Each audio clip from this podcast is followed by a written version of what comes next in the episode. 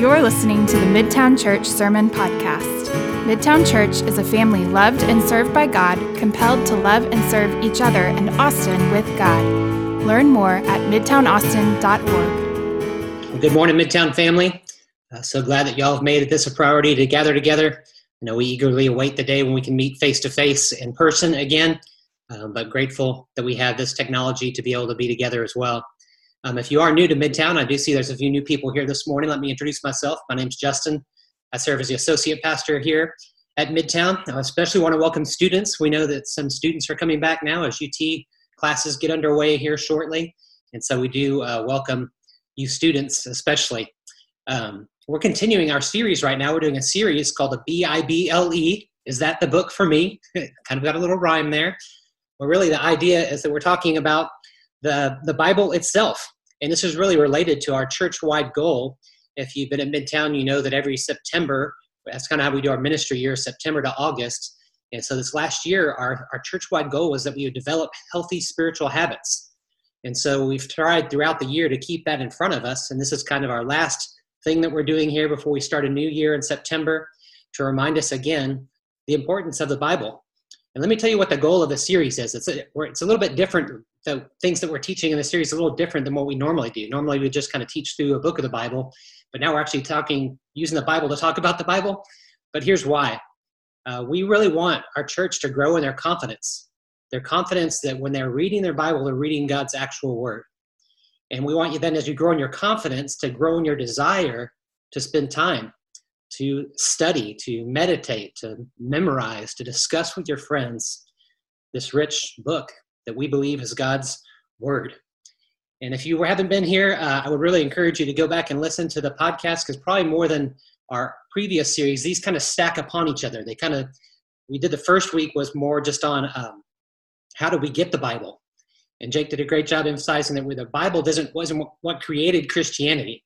Christianity was started by a historic event when Jesus rose from the dead. When Jesus rose from the dead, then the movement started, and that's when the letters of the New Testament began to be written as they documented these historical things that had happened in their lifetime.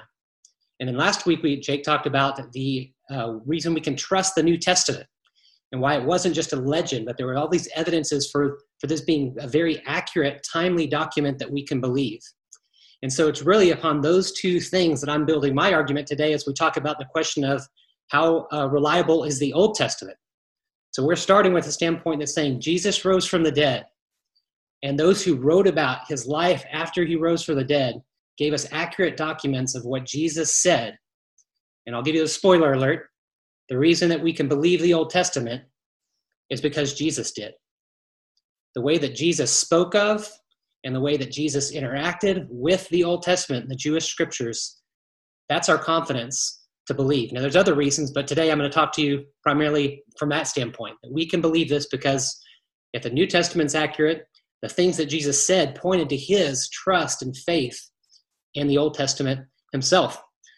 Now, admittedly, I'll say uh, this sermon is a little bit more academic than some of our others, but it's really important because it, it sets the framework, the framework by which we teach the Bible every Sunday, both the Old and the New Testaments we teach throughout the year.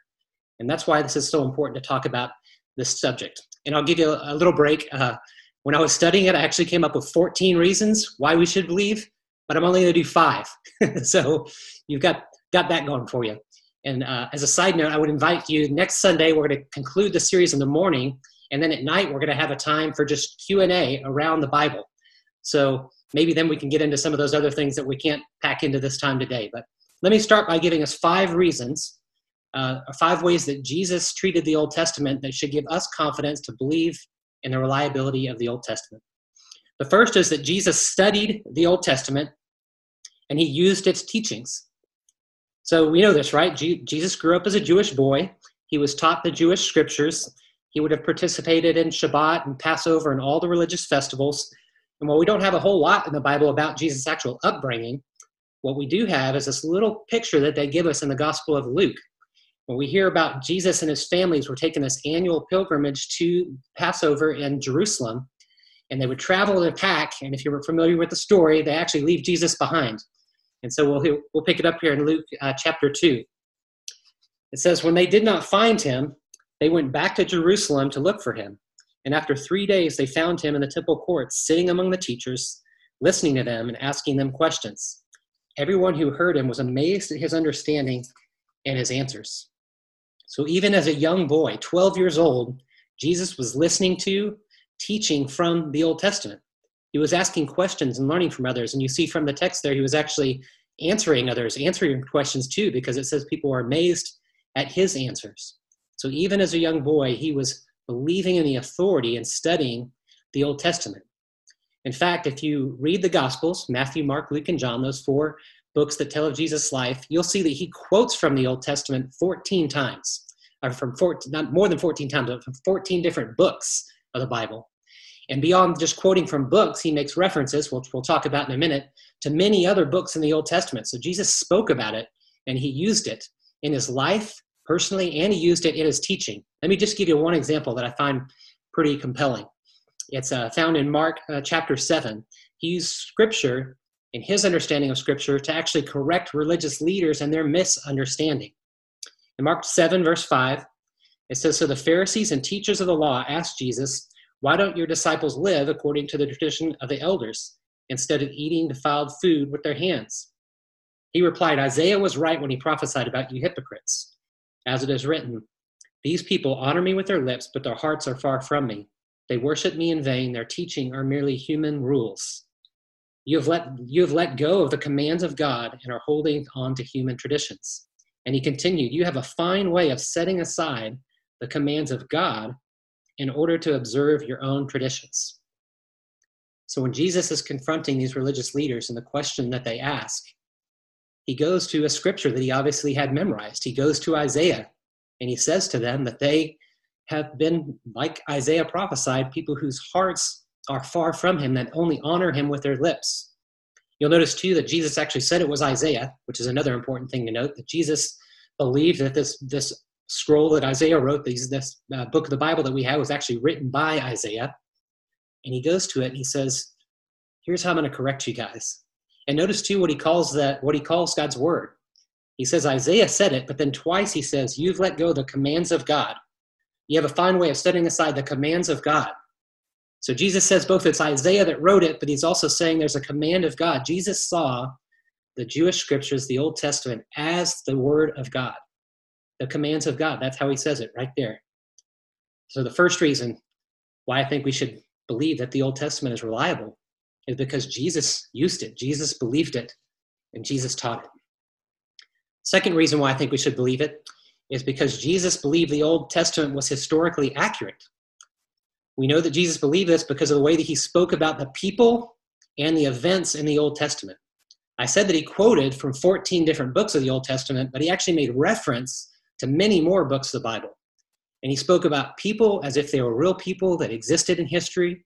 And he spoke about some of the miraculous events that we read in the Old Testament, some of the most things that would be most difficult for us to believe. Jesus spoke of them as if they were true. We're not going to look at all the references to scriptures because there'd simply be too many.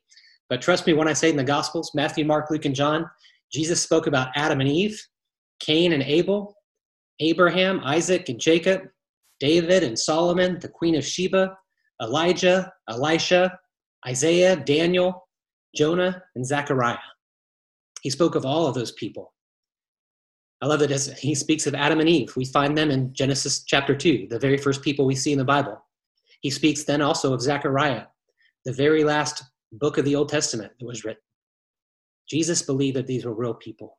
And not only that, he believed that there were the, the, some of the things that are most difficult for us to believe, he referenced to as true. Jesus spoke about creation.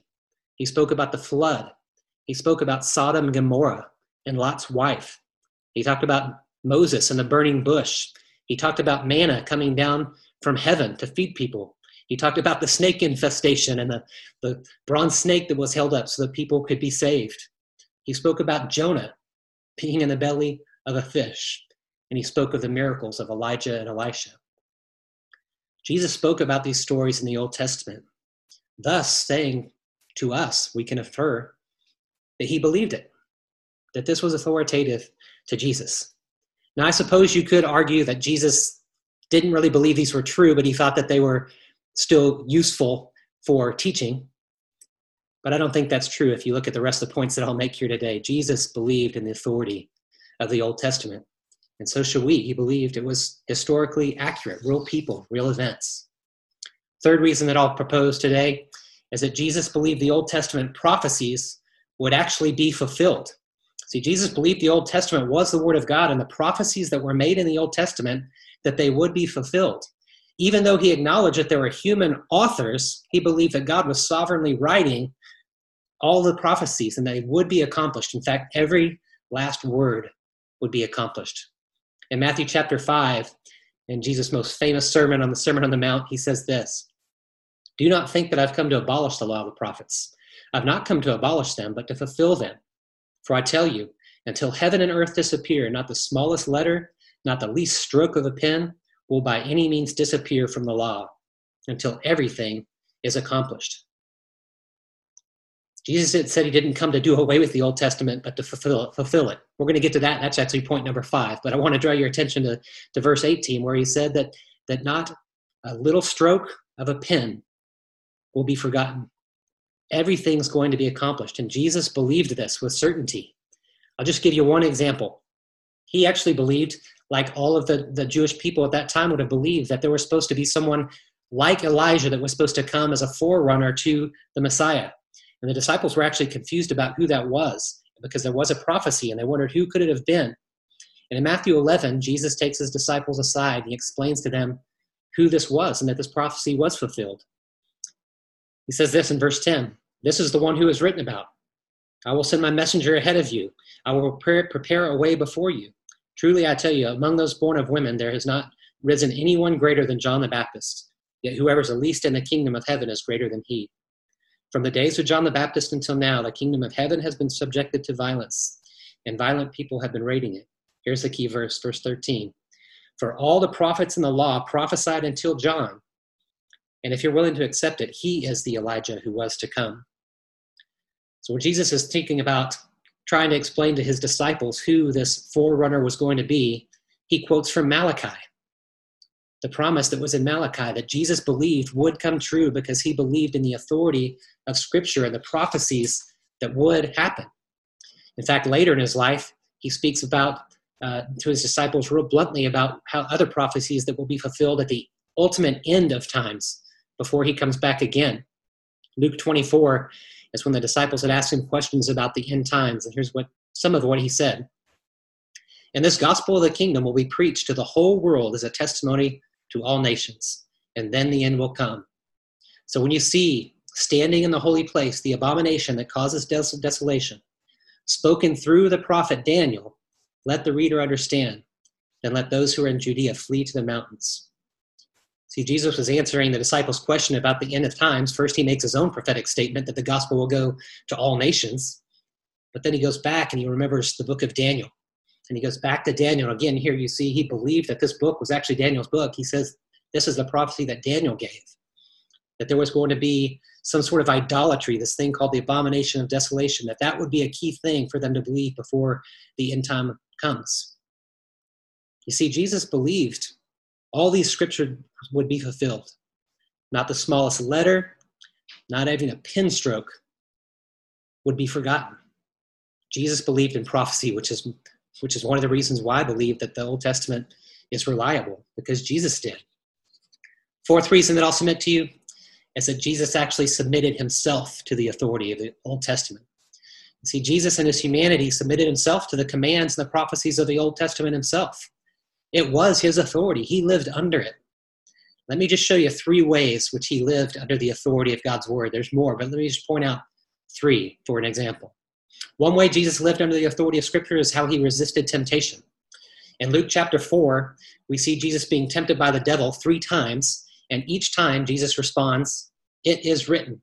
And three times he quotes from Deuteronomy, believing that the way you fight temptation is by accurately handling the Word of God and believing what it says. In Luke chapter 4, I'll just give one of the three temptations here. Jesus, full of the Holy Spirit, left Jordan, was led by the Spirit into the wilderness, where for 40 days he was tempted by the devil. He ate nothing during those days, and at the end of them he was hungry. The devil said to him, If you are the Son of God, tell this stone to become bread. And Jesus answered, It is written, Man shall not live by bread alone. You have to believe Jesus in his flesh, in his humanity, he wanted bread. He was hungry. He was fasting. But what he wanted more was to do what God had called him to do, and God had called him to fast. And so when he's in this moment of temptation, what he does is his mind goes back to Deuteronomy chapter 8. In Deuteronomy chapter 8, Moses is speaking to all the Israelites, and he's telling them that, you know, back, back when we got this manna, this bread that came from heaven that we were able to eat every day, he says, you know, that was really what God was trying to teach you, and that was not just about bread but that you need to treat the word of God like that. That's what Jesus was remembering. He was remembering what Moses had told the people, and that helped him in his temptation. He believed the word of God and resisted temptation with it. A second way that Jesus submitted himself to the authority of the Old Testament was how he let Jewish scripture actually give him purpose to his life. On one occasion in uh, Matthew chapter 9, we find this story of Jesus with a tax collector.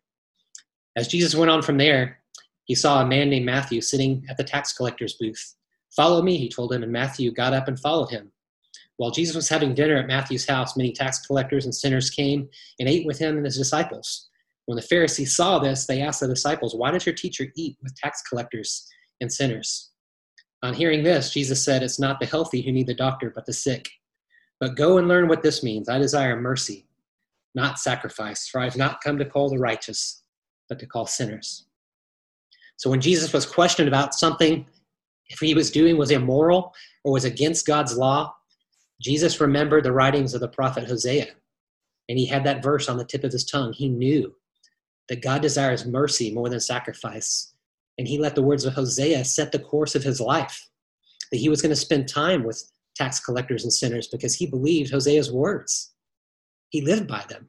God desires mercy, not sacrifice. So I'm going to put myself around people that need God's mercy. He let it direct his life. Finally, just one more example of how Jesus himself submitted to God's word was by the way he actually looked at himself and actually fulfilled prophecy himself.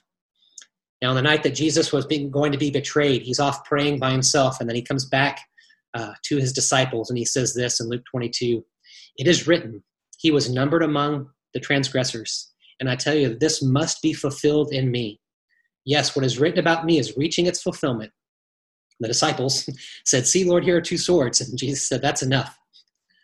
We'll get back to the swords in a second, but I want you to see here that Jesus, while he was praying in the garden, he was saying to the Father, Father, if there's any way that you can take this cup from me, if there's another way to go about this, please give me another way. But if you remember, he said, Not my will, but your will be done. And then he comes back to his disciples, and the first thing off of his mouth is, Isaiah 53. Isaiah 53 is one of the most explicit, uh, exa- explicit prophecies about the Messiah dying to pay the penalty for our sins. And so Jesus is in the garden and he's reading and thinking about Isaiah 53, and he comes back and he says this quote here was numbered among the transgressors. That's how Jesus thought of the scripture. That's how he thought he had to be living in fulfillment of what the Messiah was supposed to do.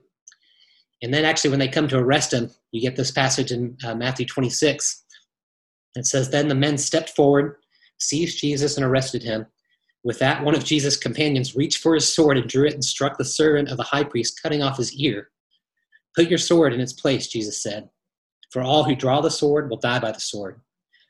Do you not think I cannot call my Father, and he will at once at my disposal give more than 12 legions of angels? But how then would the scriptures be fulfilled that say that it must happen this way? You see, Jesus could have called down angels.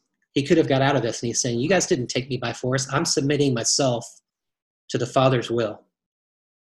Believing that he was going to live in accordance with the prophecies made about him, he submitted himself to the Old Testament to the point of dying. And then when he's on the cross, some of the last words out of his mouth are, Father, why have you forsaken me? And he's again, he's quoting Psalm 22. Psalm 22, which is a messianic prophecy of what would happen on the cross. Do you see it, guys? Like Jesus loved and respected and lived under the authority of the Old Testament, even to the point of dying. The fifth and final reason, most important one for us, that I think we should trust the Old Testament is because Jesus believed that the Old Testament actually pointed to him. Jesus believed this because he knew the Old Testament, all these scriptures, like he just kind of read and hinted at there before, they all pointed to him. In John chapter 5, actually, uh, he's kind of earlier in his ministry, he says this to the group of people who are questioning his authority. He says, You study the scriptures diligently because you think that in them you can have eternal life. But these are the very scriptures that testify about me, and you refuse to come to have life. See, Jesus believed as he studied and he knew the Old Testament scriptures that they would ultimately lead to himself. That was the purpose of the Old Testament was to point to Jesus. The religious leaders and the masses weren't the only ones who got confused by this, though. There was a time near Jesus' life, near the end of his life, he was a lot more explicit and d- direct with his followers. And he pulled his disciples aside in Luke chapter 18, and he said to them, he said this to them Jesus took the 12 aside and told them, We are going up to Jerusalem, and everything that's written by the prophets about the Son of Man will be fulfilled. He'll be delivered over to the Gentiles. They'll mock him, insult him, and spit on him. They'll flog him and kill him. And on the third day, he will rise again. The disciples did not understand any of this, and its meaning was hidden from them, and they did not know what he was talking about. He told them as plainly as he could what was going to happen, and the prophecies had to be fulfilled, and he was willing to live under that. But they didn't get it, they were blind to it. But here's the most important verses I think we'll look at today. They were blind, they, that is, until the resurrected Jesus came to them again. And he explained it all to them, and then they finally understood because the resurrection made all the difference. In Luke chapter 24, the key verses for today, he said to them, How foolish, this is a resurrected Jesus talking with his disciples.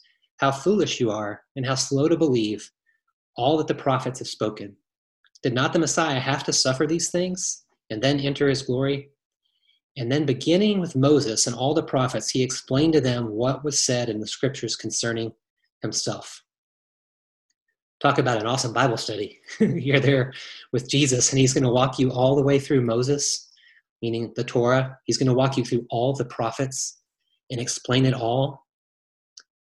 You see, in week one of this series, we told you that the Bible was written because of a historic event.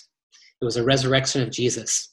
Jesus did rise from the dead, and after he did, he got together with his disciples and he connected all the dots between the Old Testament and told them how he was the fulfillment of everything that was there. And when that happened, the New Testament began to be written because after Jesus rose from the dead and those dots were connected, that's how I started writing letters to churches and letters to each other and letters of the gospel accounts. And that's where we got our New Testament. And one of those guys who wrote some of those books was the Apostle Peter.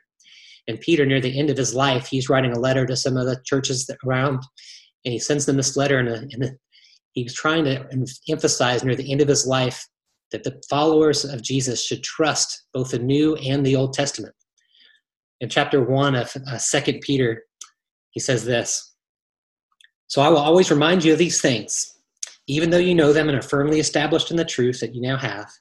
I think it's right to refresh your memory as long as I live in the tent of this body, because I know that I will soon put it aside as our Lord Jesus has made clear to me. And I'll make every effort to see that after my departure, you will always be able to remember these things. So basically, Peter's saying, I know that my life is coming to its end. And so I want you to remember something. That's what he says here in the very next verse. For we did not follow cleverly devised stories when we told you about the coming of our Lord Jesus Christ in power, but we were eyewitnesses of his majesty. He received honor and glory from God the Father when the voice came to him from the majestic glory, saying, This is my Son, whom I love, with whom I'm well pleased. We ourselves heard this voice that came from heaven, and we were with him on that sacred mountain. See, when it comes to this letter that he was writing, and when it comes to the other letters that were being circulated at that time, Peter's wanting to remind them that they're trustworthy. He's saying of himself, like, we were eyewitnesses. We saw this. I want you guys to remember that. And not only that, when he's talking about this voice that he heard on the mountain, he's talking about this experience that he and two of the other disciples had at the Mountain of Transfiguration, where they saw Jesus in his glory and they heard audibly God say, This is my son in whom I'm well pleased, one I love. He's reminding them these letters are trustworthy. We were eyewitnesses. But not only that, now he's going to tell them to trust the Old Testament as well. In verse 19, we also have the prophetic message as something completely reliable. and you will do well to pay attention to it. As to a light shining in your dark place until the day dawns and the morning star rises in your hearts. Above all, you must understand that no prophecy of Scripture came about by a prophet's own interpretation of things. For prophecy never had its origin in the human will, but prophets, though human, spoke from God as they were being carried along by the Holy Spirit.